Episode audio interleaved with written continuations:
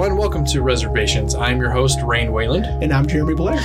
And uh, I want to go ahead and first say we apologize if at any point we sound, well, at least me, sounding uh, a little bit groggy because we were supposed to start this episode um, three hours ago. Yikes. Uh, but uh, me and my lovely wife decided we need a new couch. I mean, our old couch is broken. The middle, It was broken. Yeah, it was the middle broken in seat middle, yeah. was yeah, it was. You would sink into the couch, and so we went and got a new couch, and then me and Jeremy, uh, being the the awesome person he is, uh, helped us move it in, and now I'm exhausted. Uh, but we have um, we have a movie to talk about, and uh, shit has to be given mainly to me. um, Yeah, I feel great. I Yeah. go run a mile right now. I know. Uh, let me just drink my monster and uh, my box water. Oh, box water. This is the stupidest thing Hey. I've ever seen. Wait, you, you probably know you know who else probably drinks box water? Who drinks box water? Joel Schumacher, Yeah, probably. probably. God, I have no doubt. I bet you his fridge is full of these boxed waters. Now, if if you are like me, a normal person, and have no idea what I'm talking about, it is a carton of water. Like a carton, like you would find a carton of milk. It's a carton of water. But instead of opening it up like a normal carton, it already has a little thing you, you just twist off and you Right, drink the yeah, water. yeah. I mean, yes, it does have a lid you can screw on and screw off, and, you know, it. I don't know. Not sponsored, by the way, but No- please sponsor Oh my god, no. I, That would be awesome. I don't know. I mean, it's. I would I would drink the shit out of box water. you already do. I know. You're the one that's telling me about it. And I'm about to drink the shit out of some liquid death, some canned water. And water. I would, oh, dude, I would be fucking down if they called me up like, we would love to sponsor this little podcast you do with the blanket fort. Yes, we do hang blankets from the ceiling so be- we can keep the sound. That would from, be so cool. sound from being too loud. So, so you're probably wondering uh, what it is we're going to talk about this week. Um, if you're some of the people I work with, you probably already know because I talked about it with you guys. Um, it is Jeremy's attempt to culture me up a little bit because. Um, I mean, I, I am a movie connoisseur just like Jeremy, but I have never ventured into this kind of film before. It is a drama, uh, kind of a mix of psychological and sci fi. Um, I did read that it was considered like one of the greatest dramas of the 20th century. Um, it is a Russian film. Uh, translated to Stalker, uh, and the title is not what you think. Because I'll, I'll I'll admit, when you first sent me this, I was like, "What is he, is he stalk people? Like, like I'm not yeah, gonna no, it's not Christopher Nolan's following. It's Yeah. this is different. Um, and it, it's very this is a very exciting day for me because I got to you know get you to watch a foreign language film, which Yeah. is fun. I think the most foreign film I'd ever watched um, before this point was, and it's not even a foreign film, but it's uh, Inglourious Basterds. Oh, yeah, because you- that you is, read ninety percent of that movie. Yeah, that's true. but it's not a foreign film technically. It's just Quentin Tarantino being Quentin Tarantino. Yeah. Um, yeah, man. So this is really exciting. It's our first, and I'm going to say first because I'll probably make you do this again. But this is Uh, uh, yeah, I have, I have a feeling. this is our first foreign language film. It's in Russian. It's uh, Andrei Tarkovsky. Um, Which I'll, I'll I legit thought that he was related to Genndy Tartakovsky, Tartakovsky uh, creator of Samurai Jack. oh, but their names are their last names are spelled differently. Yeah. Because his name has like an extra, I think R Tarda, like it's like Tartakovsky, and I, I don't. yeah. It looks like there's a D in that. There's not a there's not a D in Tarkovsky. Yeah. yeah. So uh, yeah, but I do want to open, um, which makes what we're about to do seem foolish. But I do want to open with a Tarkovsky quote uh, in an interview he gave in 1981. Before he died of cancer. Oh yeah. well, well, I guess we'll get to that. Yeah. Um, so they ask him about Stalker, right? Okay. And he said, um, "Those who are looking for meaning while viewing will miss everything. Uh, my ideal viewer watches a movie like a traveler observes the country he is visiting." I actually just read that today. Yeah, yeah. that- I, I thought that was really interesting because Yeah. it kind of goes to what we were talking about, uh, which I'll get into, which you already know. Um, but I was paying attention more to the the landscape of of the zone, which most people are like the zone. Well, We'll get there, uh, but I, I felt like I was really paying attention, like not like I was there, but like I would if I was there, like really seeing the landscape, Yeah. what's going on, um, where everything was. And I gotta say, where they did this in uh, Ethiopia, right? It You, corrected me. I did because you said it was Indonesian. That's all right. Uh, and it, it's not Ethiopia. I don't Oh think shit! Hang on. it's uh, it's something with an E, I don't know. something overseas. Well, over our seas, not over theirs. Yeah. Um, Uh, sorry, it's oh, fuck. Estonia. Estonia. I'm trash. That's all right. Anyway, You're doing great. But you know, I I, I loved the set design, especially because they filmed it, you know, in Indonesia, Estonia. Estonia. God damn it, You're doing great. Estonia. Yeah. Okay. I'm just gonna start thinking of like uh, Encino Man, like Stony. Whatever helps you. Whatever helps you. Um, if Brendan Fraser helps you get there, you go for it. But no, yeah, no, I, I, I could I could agree with that. I mean, I, I told you already what I thought of this um, movie, but no, I would agree. Like I was, I I think I found myself the only time I paid that much attention to the surrounding rather than what's happening with the actors uh, is in like a Marvel movie. I'm trying to catch any Easter eggs Oh, or see. any hint or something Yeah. that that may set up maybe that's maybe foreshadowing Mm-hmm. the rest of the movie or just something later on like Yeah. not the movie for that. not not to plug Spider-Man Far From Home but that is the most recent Marvel movie um but you know I was doing that I was scanning the that's why I saw it twice I was scanning the screen That's amazing that you found a way to bring up Marvel uh, when we're talking about a Russian art film. from night yeah from night uh, 70, 79. yeah okay Uh, anyway. So I think I think to give people an idea, I think we should talk about what is this movie? All right. Um, let's Uh, do it. So, what Stalker is is, um, and there's a there's a text in the beginning of the film telling you what what the zone is, and what the zone is is a meteorite or something like that touched down uh, outside of this town in this unnamed town, unnamed country. We don't know that they are speaking Russian, but you know, Yeah, it, yeah, it could be anywhere. Right. Um, and and people discovered somehow legend has it that if you go to this room in this area where the meteor hit, you could ask it for anything and it'll grant the wish. Right. So, um, due to it being government protected, and so the military gates it off to where you can't go in. Uh, there have been a there's a profession that came out of this, which is a stalker. A stalker is someone who guides willing participants uh, to go to seek their wishes being granted in the zone in this room. Uh, and so our story takes place uh, in the monochromatic town that they're in.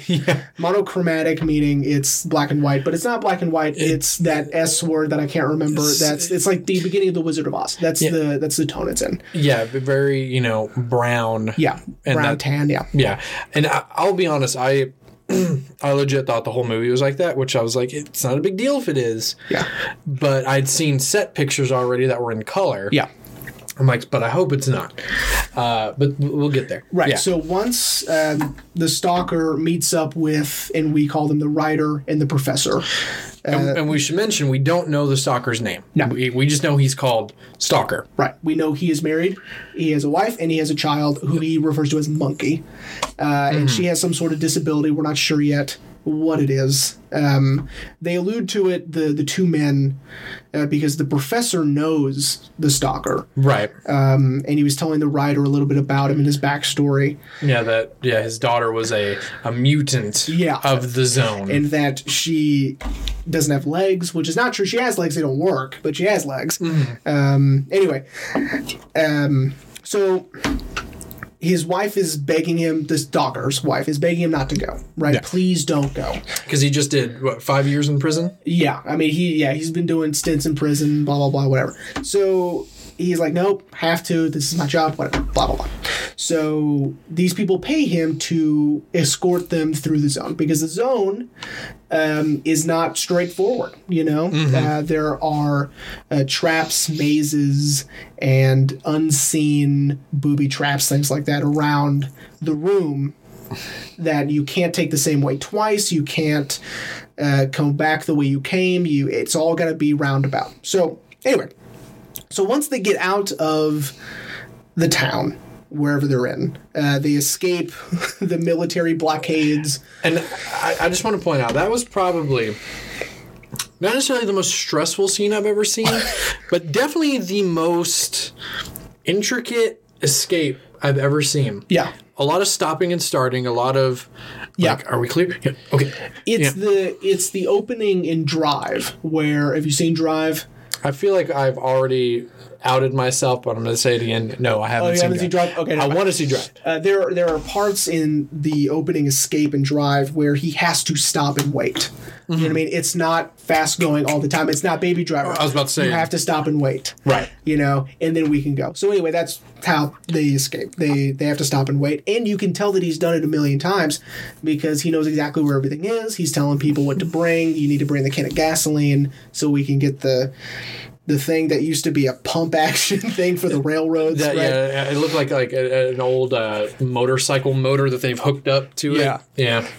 uh, I don't know how to describe it, but it's the it's the thing that you see in like cartoons or whatever. Yeah, the- the with the two men on either side of Yeah. this like slab of wood On wheels. on wheels on the railroad, and they pump it back and forth. Anyway, um, like a seesaw back and forth. Anyway. Kind of what it is, but they strapped a motor to it so they don't have to worry about it. So anyway, so they have the gasoline, they have the jeep. Mm-hmm. Um, you know, he's telling them, "Hold on, wait, okay, go." Yeah, I I remember they, they hop in the Jeep and he travels five, to me, it felt like five feet. And then he was like, wait. And he hops out and he's like, get down. And he, and he jumps down because then Yeah. there's a, you know, uh, a military officer patrolling on his motorcycle. And then once he's gone, they're like, okay. And then they, Now, if you notice, the the military officers and his wife's cigarettes have AT on them. it's the director. Tarkovsky, yeah, Yeah, I, I looked into it's that. Tarkovsky, yeah. Yeah. Anyway, um, so they finally get out of the zone by following a train uh, that's carrying. It looked like. Um, like electrical, like tower stuff, Yeah. um, out of the city, and Oh, she mentioned that this is also set in like some post-apocalyptic Yeah, kind it of. kind of looks like the town in Brazil a little bit. If you've seen Terry Gilliam's film Brazil, uh, it kind of looks like that. It's or Blade Runner. It kind of looks like Blade Runner too. Um, so yeah, it is kind of post apocalyptic. I just pulled a rain. I couldn't say the fucking word. All right. Um, Post apocalyptic uh, sort of wasteland. Like they go into this area as they're trying to get out of the town, and there's just trash everywhere. Yeah. Like there's just like papers. Yeah, I was like, did trash everywhere on the ground. room just explode or And something? even, I mean, this also has a lot to do with this is the last movie he did behind the Iron Curtain. yeah, that's right. Yeah. and so the resources he had wasn't great. So I mean, it's pretty low budget. You know, like this is what we got. I don't have time to clean it. You know what I mean? Right. And it kind of it, it works with the narrative of the story. Like maybe he maybe he did dirty it up on purpose. I don't know. Uh, I just know But that. I, you know- I know we'll we'll talk more on Yeah. all that. Anyway, so right. So they, they they duck behind the train. They finally get out of there. Oh, and, we should point that the the military actually tries to stop them, Oh yeah, they shoot at them pretty heavily with their machine guns. Uh, and just like the stormtroopers in Star Wars, they don't hit them. they're terrible, terrible shots. You think they'd be better? Yeah, they hit all the electrical equipment, They do, yeah. and not them. Yeah, they break all the stuff that's on the train that they need to get out of the city. Anyway, um, and it's going to be left on the ground forever. You know they're not going to clean it up. Yeah. Anyway, uh, so once we get out of the city um, and near in the zone, it's full color, right? Yes. We are we are now out of the monochromatic, and we're in the color. Only a couple of times while they're in the zone does it go back to monochromatic, yeah, I and I believe they're flashbacks. If I'm to I- understand it correctly, I kind of. I mean, you you're probably right. You've seen this movie more than I have. I felt it was like a dream sequence yeah, because the stalker is asleep, right. you know, and his hands in the water, and he's hearing a voice. Yeah. I'm assuming it's his wife's. Or his daughters. Um, Yeah. And it's so this movie is loosely based on the on the book Roadside Picnic, which I'll go into the meaning of that title here in a little bit. But it's also more based on uh, Tarkovsky's father's poetry. Um, So Yeah, anyway. I, I read that. Doesn't his uh, in the final shot, the daughter's reading one of his dad's Yeah. love poems? Yeah, like he's uh, yeah, his dad was a poet in Russia and whatever. Um, anywho's, so as I said earlier, the the zone is filled with all these unseen traps and I don't know things. traps. I don't know what else to call them. Yeah. So what the stalker has to do is he ties these metal lug nuts with bandage, right, with white bandage, and he'll throw them. And if he throws them and nothing happens, you can walk that way. Okay, and so he does this throughout the film. Um, and they make their way into the room, and that's that's the that's the plot, right? They Right. are intricately trying to get their way into this room because they can't do it a straight shot, right? Because the zone won't let you do that. Right. The zone demands respect, and you have to go where it wants you to go. Right. So let me throw this this way. Is it okay? Okay, let's go. You know what I mean? Right. Yeah, because because it takes him a couple of days to get there, right? I mean, it definitely seems like it all kind of happens at once. It, it actually, I think, I believe it is a day. It's just one day. Really? Yeah. Um, Well, because I know they stopped to camp yeah. multiple times. Yeah, and it's, uh, you know, they stop when they first get into the zone because he said it's too early. It's too early, we can't go yet. And that's where they hear the, the wolves howling or the, the dogs, right? And that's where the professor is telling the writer about this this this particular stalker. Right. Um, Yeah, because then they stop at like the ruins yeah. to. Uh,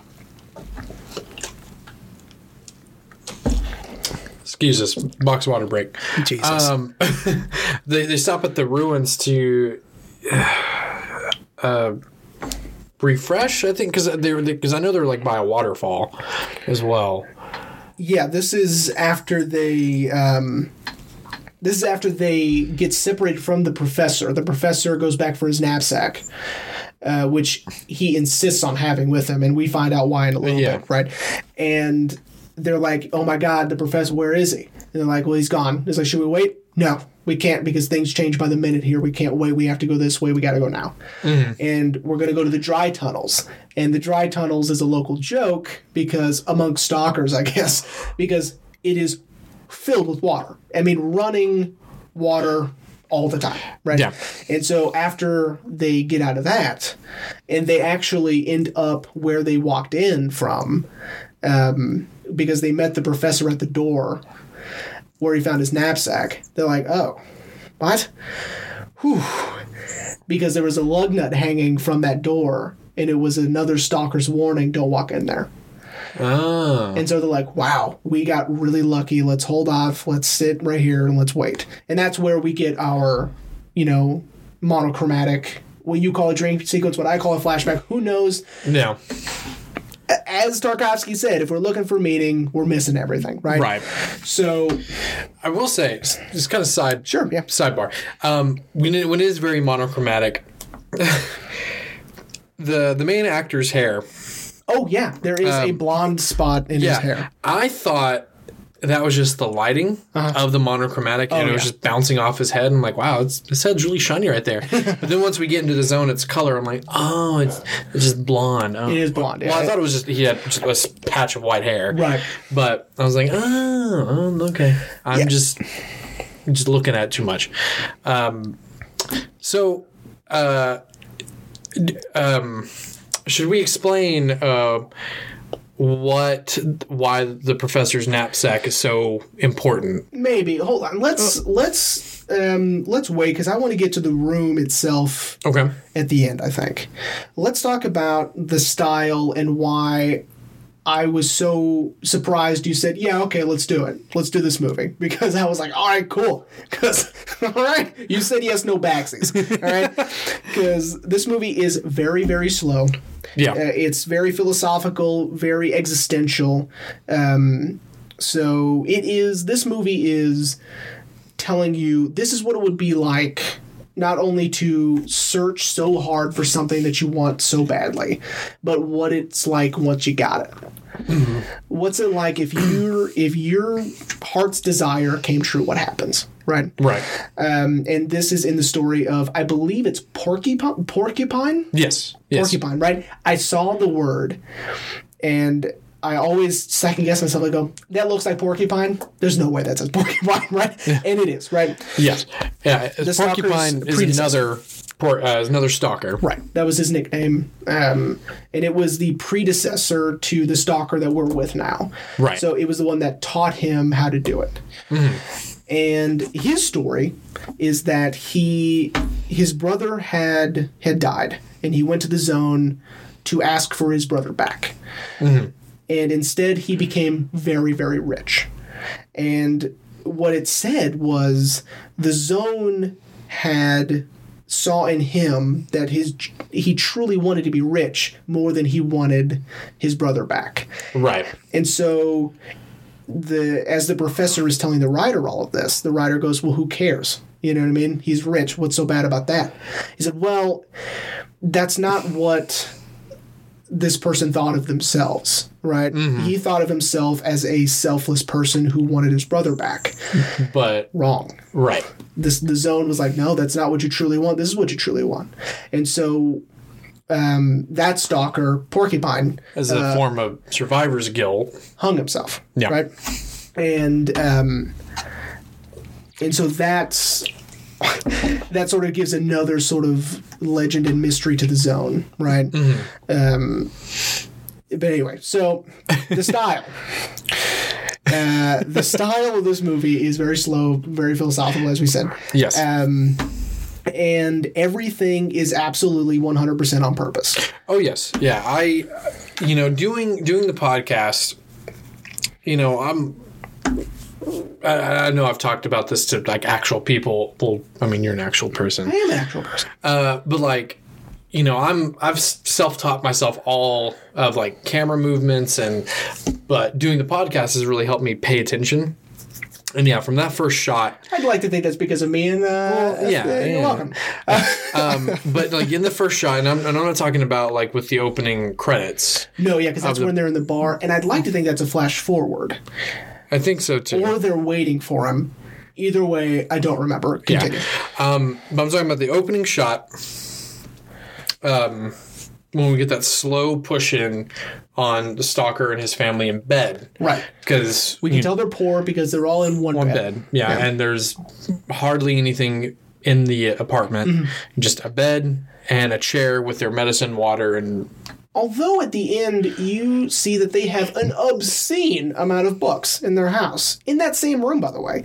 yeah, um, because that's where they they feed the dog, and that's where the stalker lays down is in front of those books, right? Mm. And you're like, where is that? I thought they they have two rooms in their house. What the kitchen. the kitchen, bedroom, and then the other one, and then the other room, right? Uh, But anyway, um, But yeah, so so as soon as that that opening shot, I, I I knew I was like, okay, I need to be paying attention to how the camera moves and how the camera is following. Yeah. because I know that everything is so deliberate. deliberate. And I will say, I do really like how the camera, the the actors would automatically just be right there Yeah. in front of the camera, out of nowhere. Like when the writer, when they're leaving the bar, and you know we see the writer walk away. And the camera's facing the door. No one can see me actually moving, but the camera's facing the door, and then boom, the writer's head is right there next to the camera. Right. Almost like the camera is following him yeah, to the door, to Right. the to the exit. like it it beat him to the door. Yes. the camera did. Right. almost like and again you know maybe i'm looking too much into this almost like kind of like um you know stanley kubrick with the shining Mm-hmm.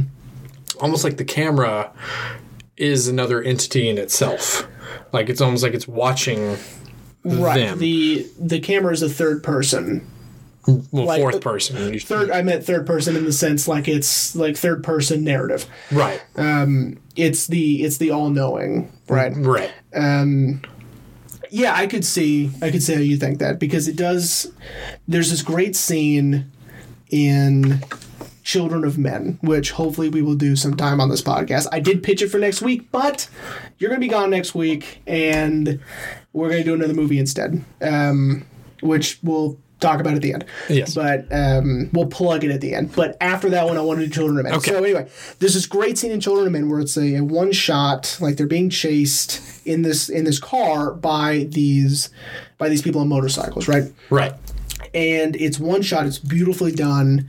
It's God, it's so excellent. Anyway, um, and it's this big fight sequence and chase sequence, and they get caught by the police, and then they they shoot the police, right, and then they escape. The camera, who's been in the car the whole time, exits the car and stays with the dead police officer in the road, and the and our uh, heroes, our protagonist and his group of people drive away.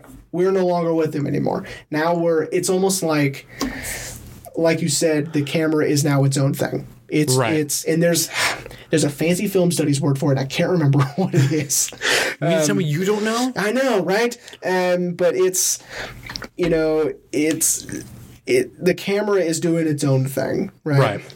So I especially so like speaking of the camera, and I feel like I'm about to contradict myself. So like when we're in the mo- monochromatic state in this in the town, mm-hmm.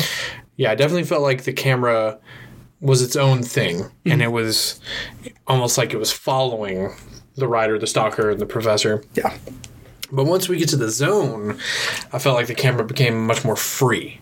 You know, we're seeing everything in the zone, not just them. I mean, we're following them, Yeah. and we get some of those slow push-ins, like on the dog, Yeah. at one point.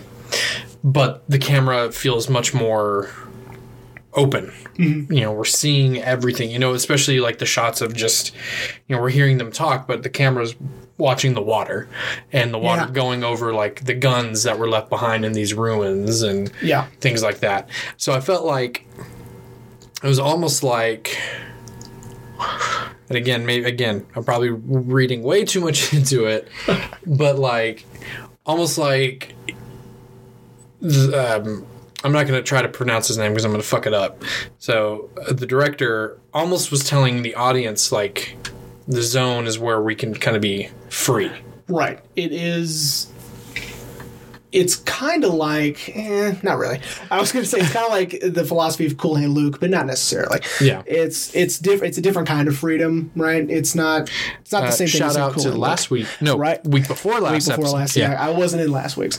Yeah, that was, Uh, that was Harry Potter with my wife. Right.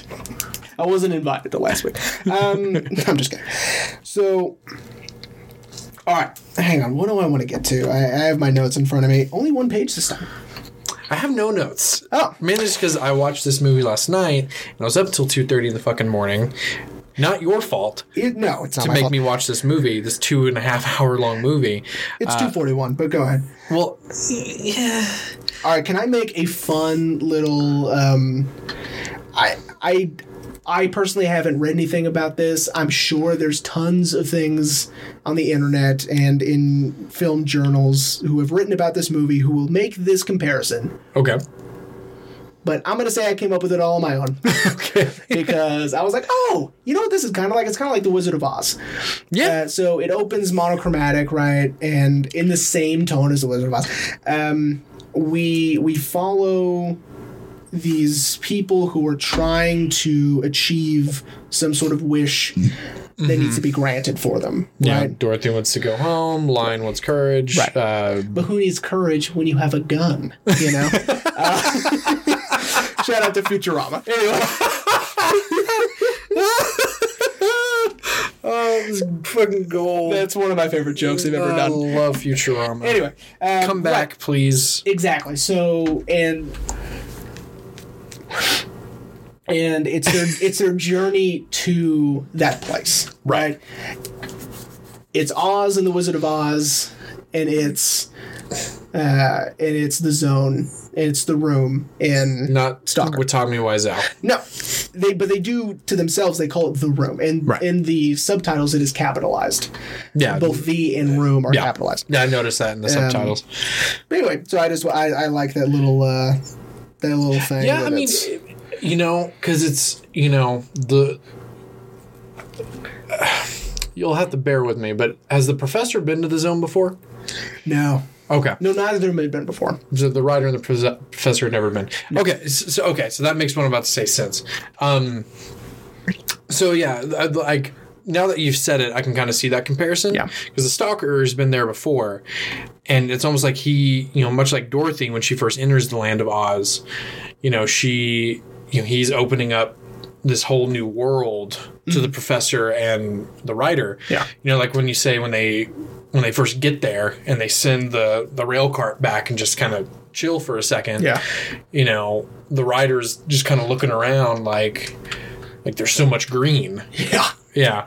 Um so yeah, I mean that I I wasn't getting that, that's okay. but granted like I said You've only seen it once. It was last I've- night. Yeah, I've only, yeah, I've only seen it once. And granted, like I said, um, when there was no talking for a while, I just stopped paying attention to what they were saying and focusing on the scene. Yeah. Um, which, if anyone decides to watch this movie, which I mean, I, yeah, Oh, I would watch it. I mean, it's one of my favorite movies Watch of all it. time. I mean, it's, it, it- you know, it definitely cultured me up on how foreign filmmaking versus American filmmaking.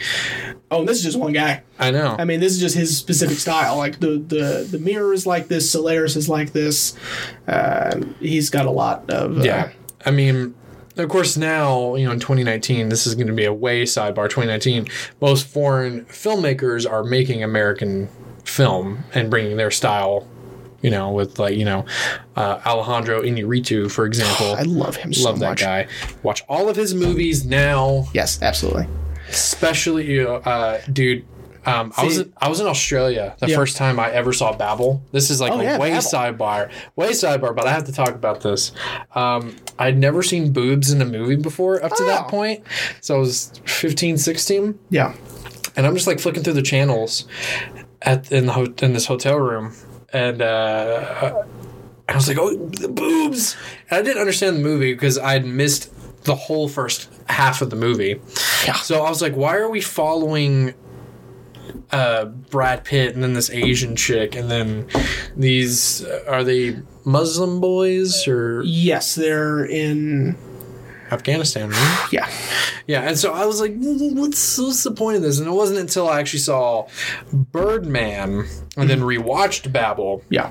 I understood the the interconnectivity of, Right. of and, everything. You know, that wasn't his first one. He had done two others before that. He had done Amores Perros and uh, 21 Grams. And they, they're the same style. They're interconnecting stories uh, that seem separate at first and then they come together at the end. Hmm. yeah, and then and then he did Birdman, which I love Birdman so much. Birdman's so fucking good. So actually, um, that actually ties into um, Children of Men because that's one of the other amigos. They're the three amigos of filmmaking. It's Alejandro Inarritu, Alfonso Cuarón, and Guillermo del Toro.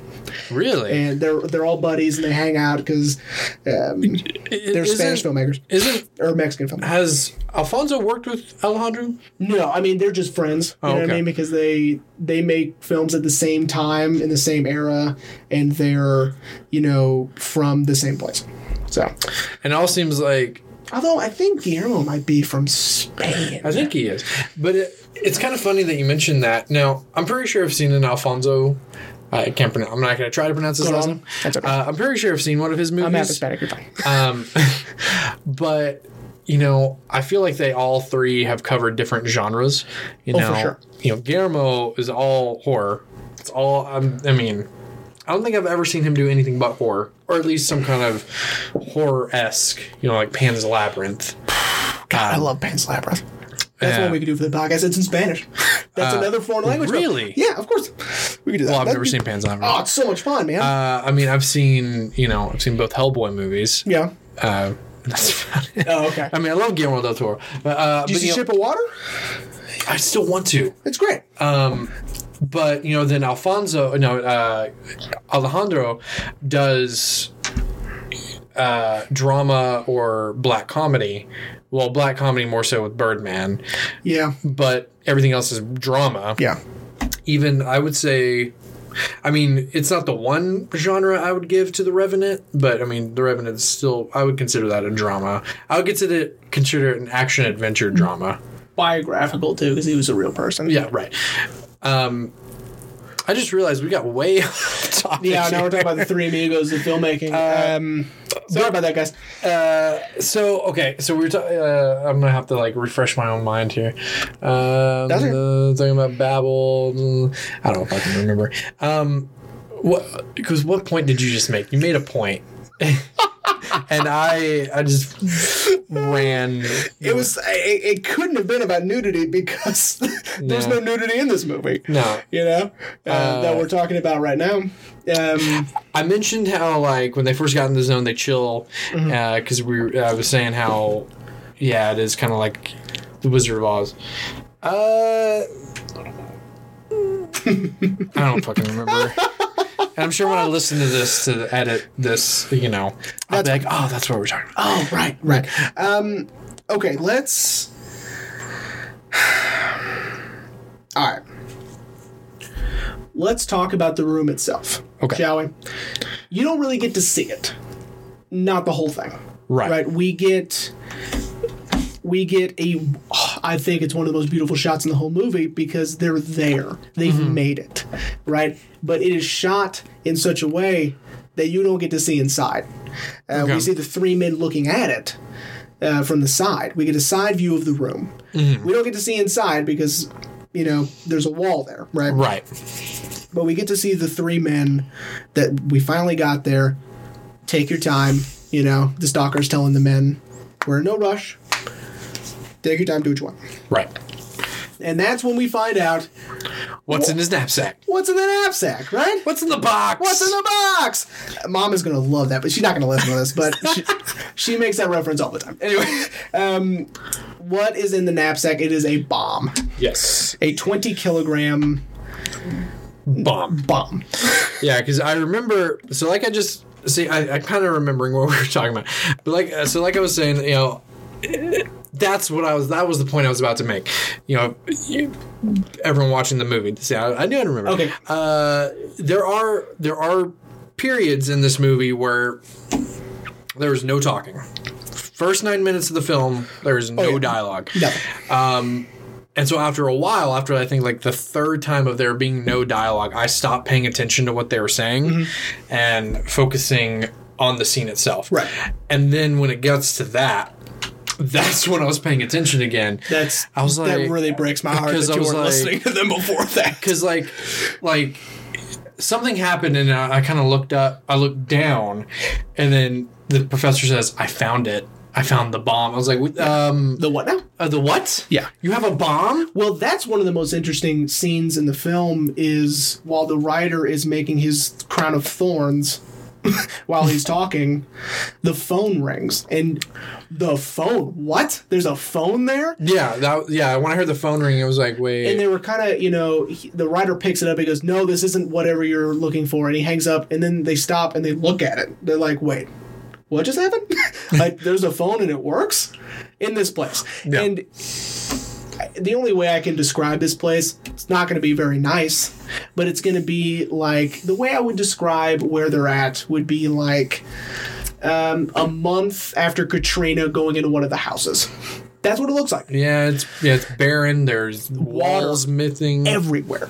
Like the amount of times they had to walk, get soaking wet, I was like, oh, I just felt so uncomfortable because they had to go in their clothes in this water all the time, right? Yeah. They are constantly soaking wet in this movie. Anyway, but I love the sound of water, right, when they're rustling through it. Um, and I, I, that's a really cool effect. It's very echoey, right, when they're rustling through the water or whatever. Anyway, um, so the phone rings, and, and and the writer calls someone, Right, the professor calls someone. That's right. The professor calls his laboratory to tell him, "Hey, nice try, I found it." And at that time, we have no idea what he's talking about. He's like, "I found it, and I'm going to go through with it." And they're like, "You shouldn't do that. You're going to go to jail." And we've decided not to go through with that. Please don't do this, right? They're like, what is he talking about? And um, and then once they finally make it into the room, which is just right there, next to that room, right? Right. Which the way it's filmed, you can't tell. It's just when we get that wide shot uh, of of the room and where they're in front of it, right?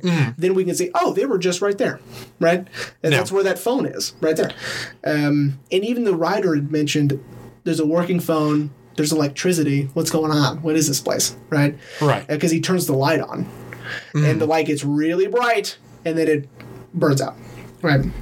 Anyway, um, and so that's that's sort of like a surrealist element of the film. I think that there's a working telephone in this place. Yeah. You know, and it, it's a little comedic moment of them all looking at the phone at the same time. They're like, "Wait a minute!" It, it's a it's a comedic timing Right. of that is funny. But anyway, the bomb. He has a bomb in his knapsack. The professor does. Hmm. And so what they had decided at first was they don't want the the room in the zone to get into the wrong hands. So we need to destroy it. Right. Because someone who truly wants something horrible to happen can get it to come true by just going to this place. Right. And then they decided, well, no. His his scientist buddies, I guess, were like, no, we shouldn't do that. You know, let's scrap the project. You know, I don't remember what the reasoning was behind that, but um, they're like, ah, it's a bad idea. We shouldn't do that. You Right. know, because it's part of nature. That's why. Because um, somehow, some way, this meteorite hitting this area made this happen out of nature, and that's amazing. Let's try to let's study it. Let's see and find out what's going on. Right. Well, and, and that's what we think the professor's doing. He's like, oh, yeah, I'm going to study the zone. Right. I'm just here to, you know, see. Right. Yeah, yeah, right. Um. Anyway, as you're saying, just wanted to make that point. And the professor uh, decides, no, I'm going to go look for it. And so he goes and looks for the bomb. He finds it and he brings it along with him on this journey to the zone. And and the stalker is pleading with him, please, please don't do this. And the writer turns out, no, fuck you, stalker. Let him do it. You know? Yeah, yeah, because yeah, they get into a, a Yeah. physical altercation. Because Yeah. that's when I was again, I was starting to pay attention again. That just breaks my heart. It is a two hour span of time between when you stopped paying attention to when you started paying attention. But anyway, uh, I'm going to ignore that for now. I can berate you about it later. so they do get this altercation, and then they finally just, you know, they're like, Stalker, what do you care? You know what I mean? It's like you're just watching people who have nothing come over here. You you profit off of people's misery Right. all the time. right. Yeah. And you never even go in there. Why don't you go in there? He's like, stalkers can't go in there. He's like, that's bullshit. You know what I mean? Why? Mm. And then the stalker explains why, right? Why stalkers can't go into the room. They can only bring people there, blah, blah, blah, blah, blah. And then that's when they bring a porcupine. To, that sounds so stupid saying that. I bet you it sounds awesome in Russian, and I wasn't paying attention to how it's pronounced in Russian yeah. but he's like, yes, but see what happened to him when he did, right? So we don't, you know, whatever. And so after explaining and being very genuine, like I, I can't, you know, I can't go in there and I, I, I don't profit off of people's misery. I profit off of helping people get what they want, hmm. right? I risk my life and I risk your life getting in, getting us in here. Yeah. And I noticed that he keeps saying, "Don't destroy the hope." Yeah. Yeah. He's like, this this gives people with nothing something. Like this is important to so many people hmm. that that have lost everything. Right? And so then the the professor's like he he gets it. He understands. And so he, he dismantles. Which is really cool. It's a lot of screwing stuff off and, you know, throwing it. It to me it's like that that was going to explode. Like he just screws it on. It's it's like a bottle cap. You know what I mean? We're going back to what you're saying of uh, you know just using what they had. You know, like That's true. That's a really good point, right? we're, you know, I'm gonna make, I make, I'm gonna, I'm gonna, we're gonna make this scene very emotional. You've got a bomb. Now it's gonna be super easy to dismantle. it's to be really easy to dismantle. you just like, do this. You, all right, you're done. It's not even any wires, bro. You just push buttons on it. And it's like, okay, yeah, I do that. But anyway, and then we get this really cool shot from inside the room. And now it's like the room looking at the men that are in front of it. And they're all sitting down right at the threshold of the room. There's even a point where they're where they're still talking, and we have that side view where the professor, no, the writer almost falls into the room and he stumbles, and Stalker grabs him. Right? Um, they just they don't want to be there yet. Right? They don't even want to set foot in that room yet. So they're sitting in front of it. We get this POV shot from inside the room, so we get to see a little bit of the room. Um, it's not much. It's just a room with tile with water everywhere. Right? Right. That's all it is. And we get this shot that's a few minutes long. Most every shot is at least a minute long, right? Right. This one's a few minutes, and we see a rain come through, like uh, like a small rain shower comes through, and and then goes away, right? Um, and as this is going on, the professor is still dismantling the bomb, right? And then we get a shot of a piece of the bomb with, I guess, oil or something from inside the bomb, I suppose, uh, in the water. And there's fish in the water in the room, right? Because he keeps throwing pieces into the room, right? Um, and it's such a it's a gorgeous shot, and it's very it's very introspective. You know, the men are truly thinking about the implications of this room what could happen. Right. And we have no idea if they actually went in or not because the very next shot they're back in the bar. Mm-hmm. So we we never know if the writer or the professor ever did walk in there and demand something from the room. Right. Um, we just saw them afterward. And then we get to the real cool part. Yeah. Yeah, because because uh, Stalker goes home to his wife. And he and so and I'm going to pose this question to you in a minute. But this does make it seem like maybe not because the stalker lays down as he's brought the dog back with him, right? Yeah, the, yeah, the yeah, yeah the, The dog from the zone followed them back and is now with the stalker now and his family. Um, he's laying on the ground and he is just so upset that these two men don't believe in anything. You know, they didn't mm-hmm. believe in the room, they didn't believe in the zone, mm-hmm. right? And he's just so beside himself about it. And his wife is trying to console him, be like, it's okay, you know, not everyone's, you know, maybe they did at the end. He goes, no, they didn't. They didn't believe. You know, why? Why didn't they, right? And, you know, he is just distraught and he's in bed. And then we get the shot of his daughter, Monkey. she's at the kitchen table, right? That's right. She's reading Tarkovsky, right? Poetry. And she looks at the three glasses. One's a jar. The two are drinking glasses um, on the table. And she starts making one of them move. She's just looking at it, right? And it's just moving across the table. Then she looks at the other one, and it moves across the table. Then she looks at the third one, and it moves, and it moves, and it moves, and it falls off the table. All right. This could be, again, those looking for meaning while viewing this will miss everything. Um, it could be, you know, uh, an analogy of the three men who just went to the zone. Um, you know, who knows, right? Right. But she is moving something with her mind, right? Right. Right. And then we hear the train go by, right? And things start rattling, right? Not really moving anything, but it's rattling, right? And then we hear music from the train as well. I think it's classical music or something, Yeah. which if we find it, that'll be a good intro or outro, by the way yeah. because that I'm sure we can find somewhere. Um, and and, it go, and then you start thinking, well, At the beginning of the movie, a train went by in the beginning of the movie, right? and we saw the the chair with their the glass of water and their medicine. Who knows? Yeah. No judgment, but there was a needle. Yeah, and, there uh, there's several needles. Yeah, several needles, and it could be for his daughter. I don't know, but in in the water glass moved across the table in the beginning of the As film. the train was mo- coming Right. by. Nothing else was moving, just the water glass. Okay. And as we pan across, as you were saying in, in the beginning, we pan across everyone's faces in the bed. The only person who's awake and is looking at that water glass The stalker. is Stalker, right? yeah, and then when we pan back, then we notice his wife's awake, Right. but he doesn't know that. No.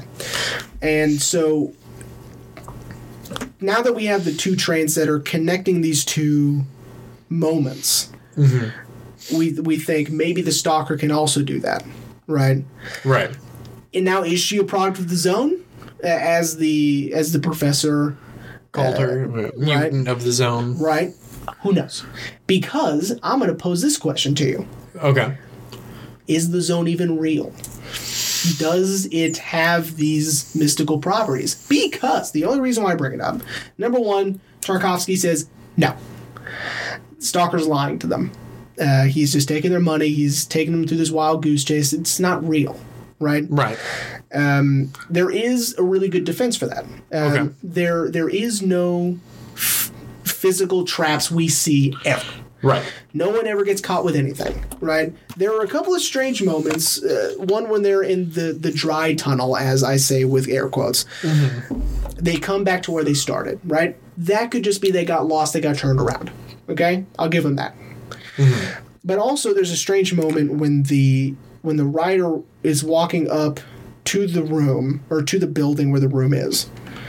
And it's it's those those mounds, right? And different. Oh, that's one of my favorite scenes, by the way. But no, when um, it's in the beginning when they just get there, right? And he is telling him, "Hey, man, don't touch anything. Don't go where I don't tell you to.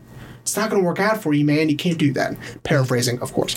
right. Now, Writer says, "Nuh-uh." Paraphrasing, sorry. Nuh-uh. I'm gonna do what I want. And he goes, "Fine, go for it. Go right now. You know, we'll watch you." and as he's walking up to the room, he stops. And then the professor tells the stalker, "Why'd you stop him?" And stalker goes, "I thought you did." Right? Mm-hmm. And he goes, "Oh." And then the writer comes back and he goes, "Why did you stop me?" He goes, "I didn't. I didn't say anything." Could be a psychological manifestation. You know, he, Yeah. the stalker has put so much information in their brains about this place, about what it can do to you. That Yeah. of course, like if I tell you, "Hey, Rain, I'd really appreciate it if you wouldn't scratch your nose right now.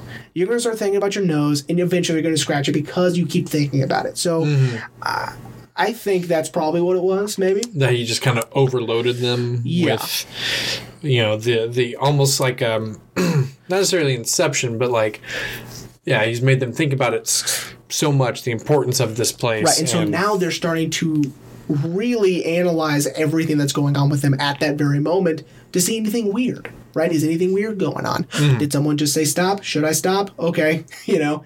Um, and so there's a real good case to be made that the zone doesn't really exist. right However, okay we do get to the end of the movie. And why would he lie to his wife? Who cares? right? Yeah. He's so upset that they don't believe in the zone. So my theory, okay if I choose to believe that it is not true, that Porcupine knew it wasn't. Or maybe even the predecessor to Porcupine knew it didn't. But if you tell someone something long enough, and it's like, hey man, you need to do it this way, this way, and this way, or else this, this, and this will happen, you'd be like, okay.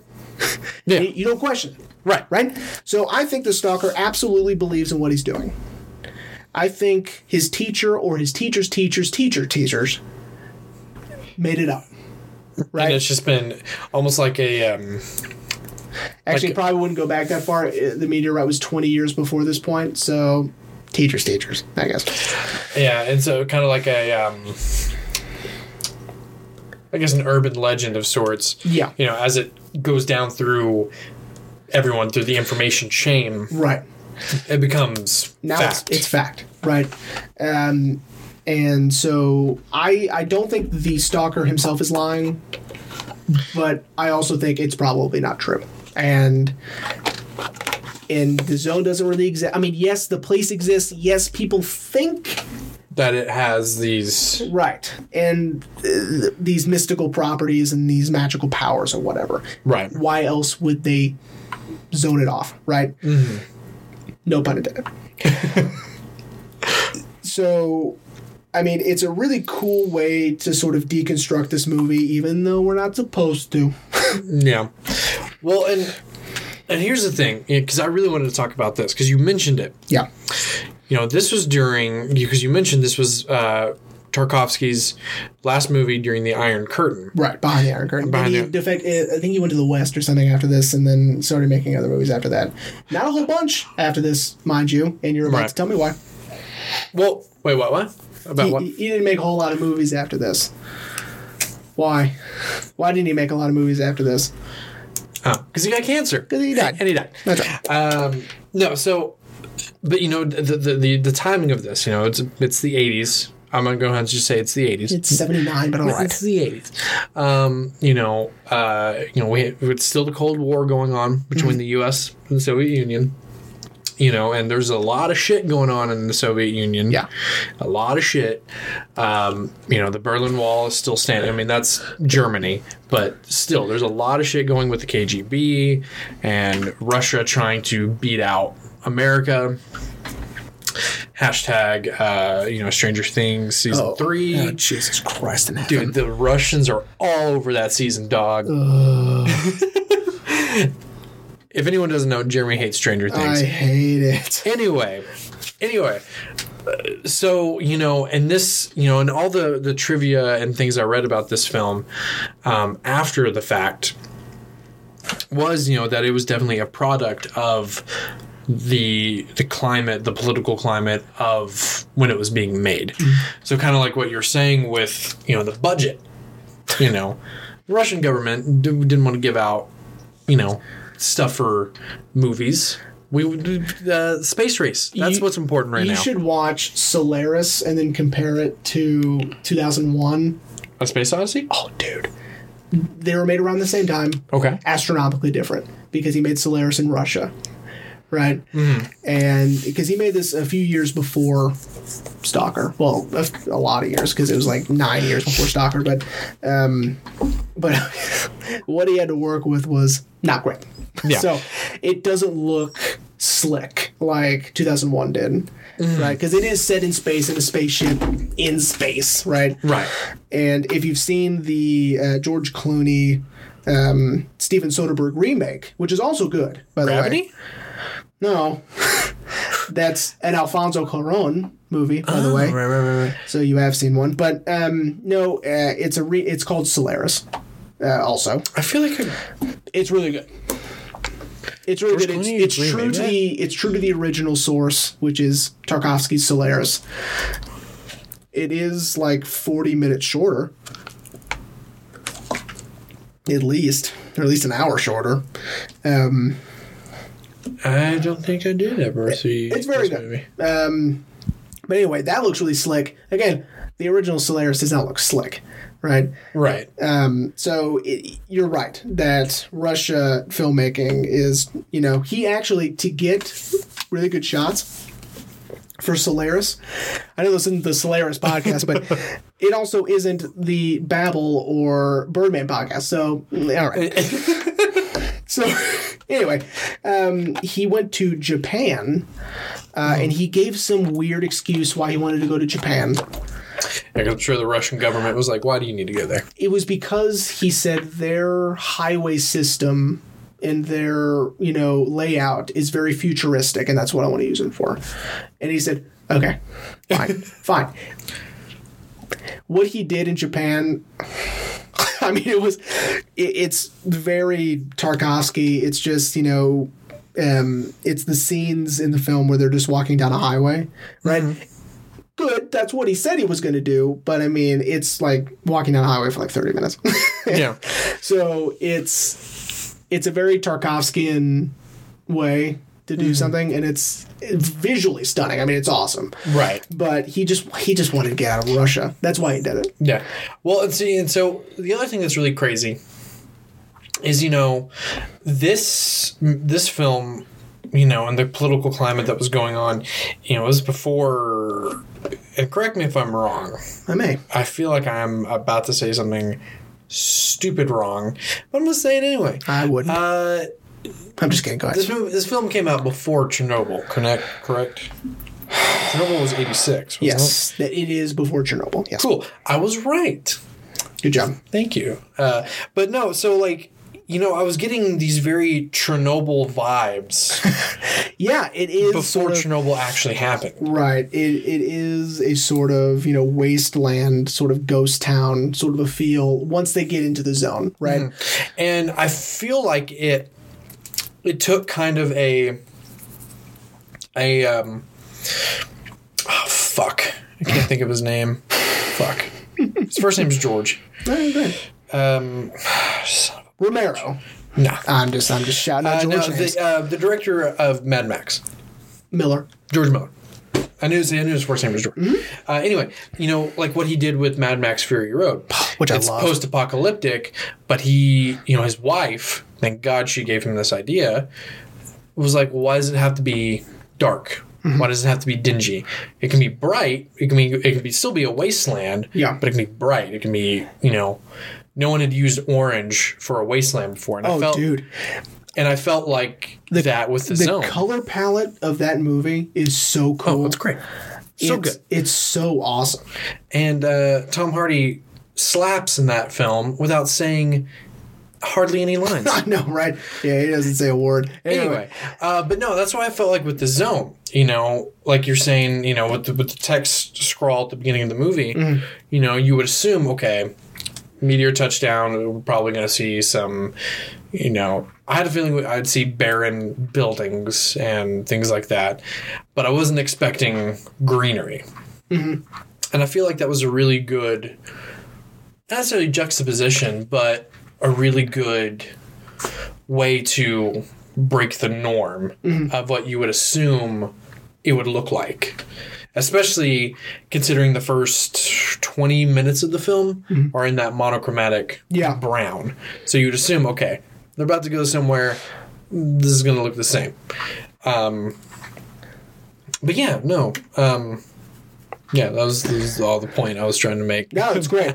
um, okay, so Oh, but yeah, that was the point. You know, because you know th- these early Chernobyl vibes before you know almost seven years before Chernobyl actually happened. oh, shout out to the unbelievable miniseries on HBO. Oh, Chernobyl! Chernobyl. I've been wanting to watch it. It's so good, man. because because uh, Jared Harris is in it. Huh? Love that guy.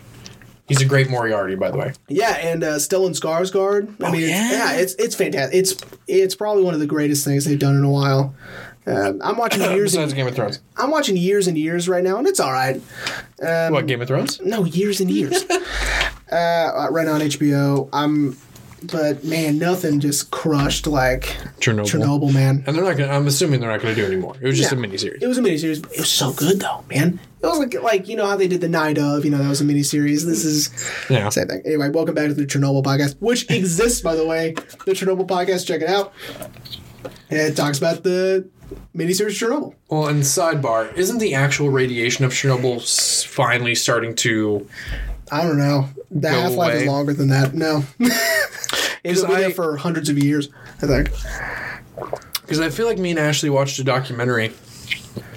I mean, uh, this is way off base from what we're talking about. Not really. about. It's still Russia based. but yeah, but you know, um, where oh shit, my pin that I use to accept my points. Right. Um, to no one but me, by the way.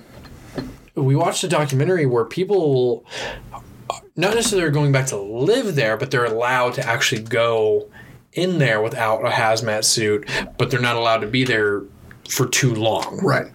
because it's not habitable still, obviously. No. But it's the radiation levels are so low now that you can go in without a radiation suit, without having a mask. They just wouldn't say, you know, go explore. Which I mean, I think They need a guide. Hey, that brings us back to Star. anyway, go ahead. but uh, no. Uh, anyway, the, the, that's I just wanted to bring that That's up. interesting. I don't. I, I that. I thought that you know you still can't go over there, but maybe I'm wrong. I don't know. Um, Yeah, it's something like because like in the documentary, like they like followed a family that like the mom was a little girl when it happened. Like mm-hmm. her parents scooped her up and got her out of there. Yeah. But you know now she's an older lady, has a family of her own, and she was there with her grandson. And she was like, "Yeah, this is where we lived," and actually we were able to go into the house. And the grandson was like, "Wow, you lived here? Like, this is amazing." But they, I think, the uh, grand total they were there for probably like, I want to say thirty minutes. They said the Soviet numbers of the deaths. It's insane. It's like thirty, and the real number is in the thousands. I mean, it's nuts.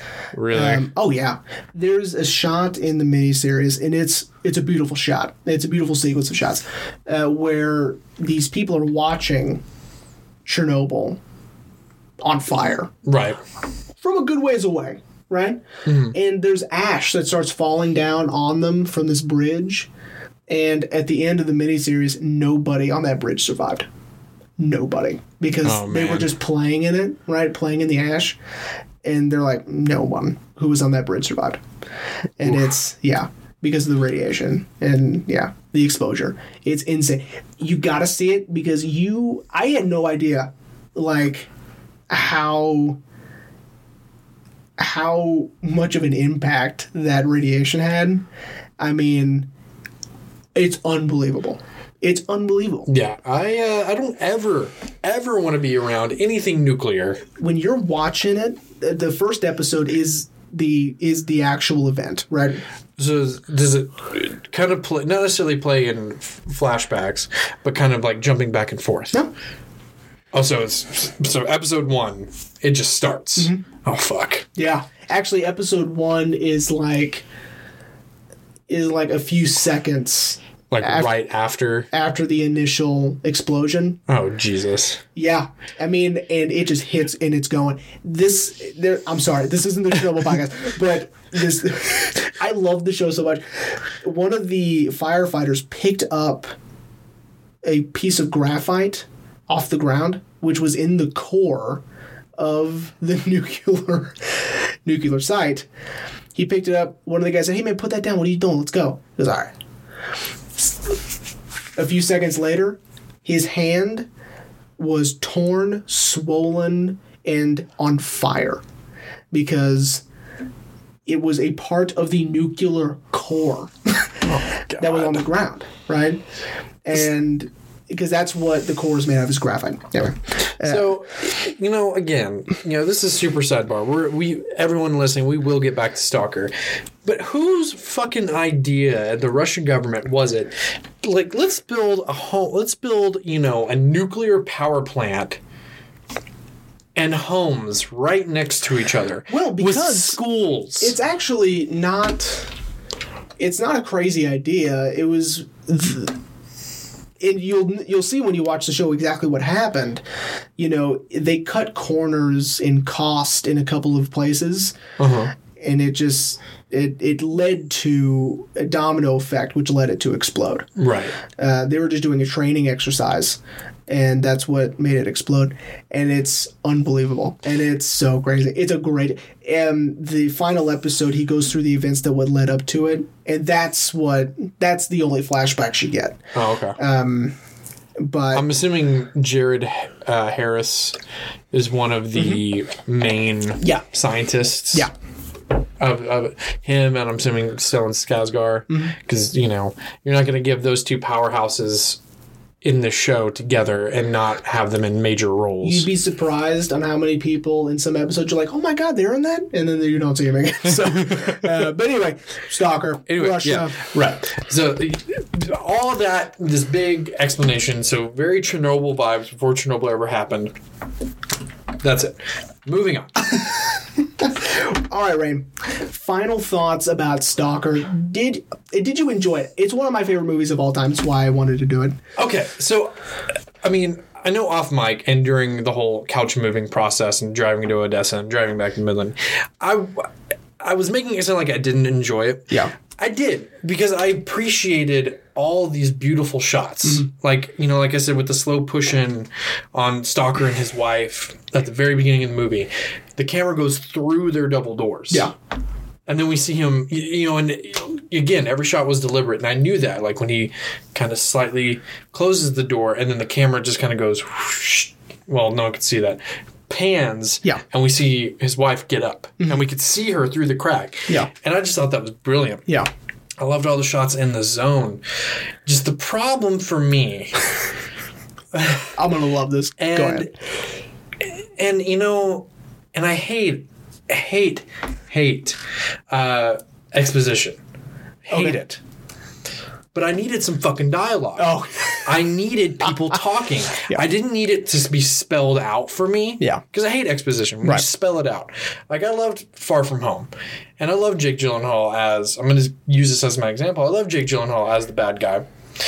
But in that scene where he's expositioning everything, Yeah. I'm like, d- okay, he's doing a bad guy speech to his other fellow bad guys, and they're like, "What are you doing this for? You're doing it for us." And yeah, they pretty- did it for the audience. Yeah. and, yeah, but I don't need things spelled out. yeah, Like all he could have said is why he was doing it. And I'd be like, got you. Let's move on. yeah, As for this, I needed dialog mm-hmm. Like I said, not to spell things out for me, just to explain maybe a character's motives or mm-hmm. maybe just what's going on. yeah, So that's why I stopped paying attention because I was like, okay, if you're not going to talk, then I'm not going to pay attention to what you have to say. Yeah. I'm going to pay attention to what's going on in the scene. Mm-hmm. Um, and so I like I, uh, eventually I just stopped reading. Yeah. I'm just you know hearing what they're saying, and but I'm like, okay, I don't know what you're saying. What's going on? it's really hard. You know, mom will will tell me. You know, I'll tell her, "Hey, I was watching this the other day, and you know, it was in French or whatever, it was in Russian." Right. And she just can't believe I can do that. Um, she's like, "How do you watch a movie and read it at the same time?" I go, "It's hard." but It is, yeah, I remember. Yeah, I if remember- you love what you do, which is me, my hobby is film analysis, film studies. yeah, Um, if you love it, you make it work. It's hard, but you know, if you got it, like the hardest one I've ever watched, there's two. It's eight and a half. Um, Fellini. It's in Italian, and it is fast. It is really fast, and Mm. Oh, they- so yeah. you have to stop and be like, okay, hold on. Oh, my eyes hurt, you know, because they're just talking so fast and so much, right? yeah, Um, and the other one is City of God, uh, which is set in Rio de Janeiro and it's Portuguese. And Portuguese, no offense. Actually, you know what? Who cares? Offense. I do not like the way it sounds. It's an ugly sounding language. And also, they'll say a Spanish word in there every now and then. And I'll look, I'll go, oh, I know that word. And then I miss a line of dialogue. Oh, shit. you know? See, because the only other movie I've ever had to read, and I, I'll I should mention this before. Besides Inglourious this Bas- one. and besides Inglourious Basterds, besides this one, is uh, Kung Fu Hustle. Is it in. It's in uh, Chinese. Chinese is not a language, it's Mandarin. Japanese. Hang on. Because I was actually just talking about this movie today, and this movie is fucking hilarious. I know of the movie. yes. It's from Stephen Chow. Uh, God, I uh, fuck. I think I'm pretty sure it's it's Japanese. Okay, cool. Because Chinese is not a language, it's Mandarin. It, it uh, no Cantonese. Okay. Cantonese, really? Wow, interesting. Or, but oh, fuck. It, it's it was made in the Asias. But the only reason why I was Awesome. able to read that movie properly is because I'd seen it both ways. Mm-hmm. I'd seen it in the I'd originally seen it in the dub, which I can't watch a movie dubbed, which is crazy because I love anime. I hold on. I think I have seen a movie dubbed. Oh, I'm trying to think. You know what? I don't know if I can either because I started to with in October we'll probably do this movie and I'll make you read another one, uh, which is uh, Let the Right One In. Um, Didn't they do a, A remake. remake. of that with uh, Chloe Grace Moretz? Yep. Um, Let Me In, yep, and she's like a vampire. yep. Yeah, That's it. You got to about the name. The That's the rule number one. original the original is so much better. Anyway, um, of the most of the most are. and I started watching it dub because I'm like, you know what? I don't feel like reading today, and I can't I can't deal with the the words not matching the mouth. Yeah, that was driving me crazy, and also the tone of voice didn't match the characters either. And so I was like, ah, forget it. I'll just read it. Yeah. So yes, there's Kung Fu Hustle. The great thing about that is so the director of the movie, Stephen Chow, um, wrote, directed, and starred in it, and did his own dub because he can speak English very fluently. Oh, nice. Um, so he did his character's dub. Anyway, um, that one I could sit through. I was still like, but That's not true. I saw Old Boy dubbed, and it was all right. dude. Old boy is it's fantastic. crazy. We should do an episode on Old Boy. Anyway, Um, sorry. uh, anyway, so um, th- the the point I'm making is that like, so yeah, it was it was hard for me to watch this s- subtitled, especially when they when fucking talk. I don't even remember the. I don't remember the point I was making again. I don't know why I brought hard. up It- it- Kung the- Fu Hustle. So it's hard to to watch a movie and read at the same time. I'm sure Yeah. it's easier for some people than others. It's hard for me, uh, but that was the point. Yeah. but I but I power through because I love I love this right. Yeah. And I'm glad you powered through it. Next week, next time we do this, it won't be next week. You'll be out of town. Yeah, and I'm getting some fresh ink. Yep, getting tatted up. That's what's up. Um, next time we do this, we are going to be doing a rain pick, and it's Fear and Loathing in Las Vegas. I'm very excited. I love Fear and Loathing in Las Vegas. is- I love Hunter S. Thompson. I love, uh, I love Terry Gilliam. It's great. I can't wait. Um, so before we end the episode, I want to leave people with a little thought for this.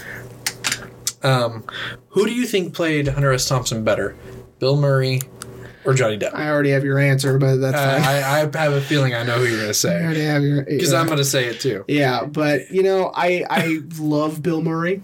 Yeah, so do I. Bill Murray's it's Bill Murray. But where the Buffalo roam, it's like Uh, dude, I you want to talk about a movie I had to power through.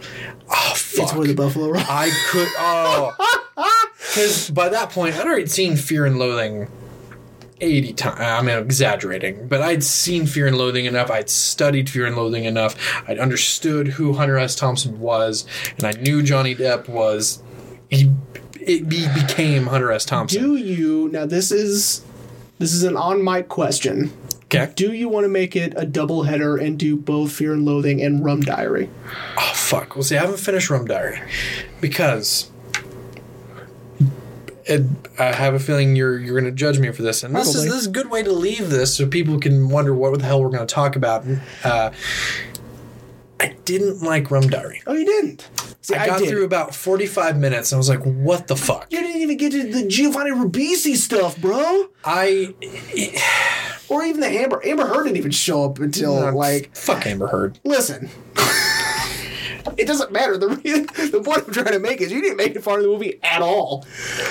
Here's the reason why. All right. Okay. It is very different. It's a different aesthetic It, because it was very yes. it's pre drugged out all the time Hunter S. Thompson. This is Right. before that. Right. Yeah, and I watched a documentary on, on him, and, uh, and was this during his whole like when he tried to run for mayor? I don't remember that. it might have been after that because he's. It might have been after that, but before the drug fueled writing that is Hunter uh, S. Thompson, Hunter S. Thompson. and what he's known for, and, Fun and fact. Gonzo reporting. Fun fact. Um, I recently acquired. Um, I collect vinyl records, as you know. Yeah, as, as do I. I mean, I don't have classics, but I recently acquired Surrealistic Pillow, um, which is Jefferson Airplane, uh, which it has Somebody to Love and White Rabbit on it, which are two very uh, prominent songs in Fear and Loathing in Las Vegas. So, um, huge fan of theirs, by the way. but anyway. So yeah, Rum Diary. I just yeah, it, it was very different. I may Style- watch both just to, I, I, I may just watch both just because. The style of the movie, I I have oh excuse weeks. me, I I just I don't know, I couldn't get through it. Okay. This was what I- like all the trailers. It was it was a classic DC before DC actually became that you know classic where the trailer made the movie seem so much. I thought it was a comedy, mm-hmm. straight one hundred percent. I thought it was a comedy. I was like, great, I am for this. It's a Hunter S. Thompson book. Yeah. Johnny Depp's going to bring his A game because he is fucking Hunter S. Thompson. Yeah. And I was like, what the hell? Because uh, honestly, it, we're doing the episode before we get there, but it's I, well, you know. I feel like this is a good tease for everyone. you know I I feel like it's Hunter S. Thompson before we knew or before Before he actually became Hunter S. Thompson, I guess. Hunter S. Thompson. uh, and I mean different character name as well because I mean it's it's a different character in the book Run Yeah, yeah, yeah, and just like Stephen King, and you could say maybe Stephen. No, I wouldn't say Stephen King stole this from him, but you know, I love Stephen King. his, you know, in all of Hunter S. Thompson's books, it's very uh, him putting himself Yeah. in his own books. But okay, I think we should leave it there because I think we'll we'll keep going. So Yeah, Stalker. This was fun. I love this movie very much. I'm I- glad you stuck out and watched it. And Yeah, I would say everyone like really. I say it every episode, but it really like I, I, anyone who's who may not be interested in foreign films.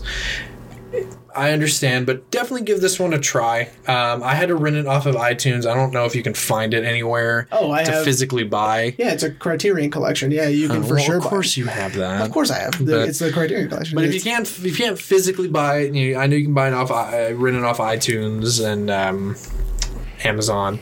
Um, hope you enjoyed it. Uh, we'll figure out a time to do, yeah, stay do tuned. Fear for, and Loathing. Yeah, for Worst case Loathing. scenario, uh, when I get back out of town, I might do a solo, just a buffer one, and then we'll do Fear and Loathing. Great, can't wait. And uh, we hope you enjoyed that little teaser for the Fear and Loathing episode. Yeah. But see you, see everyone uh, next week.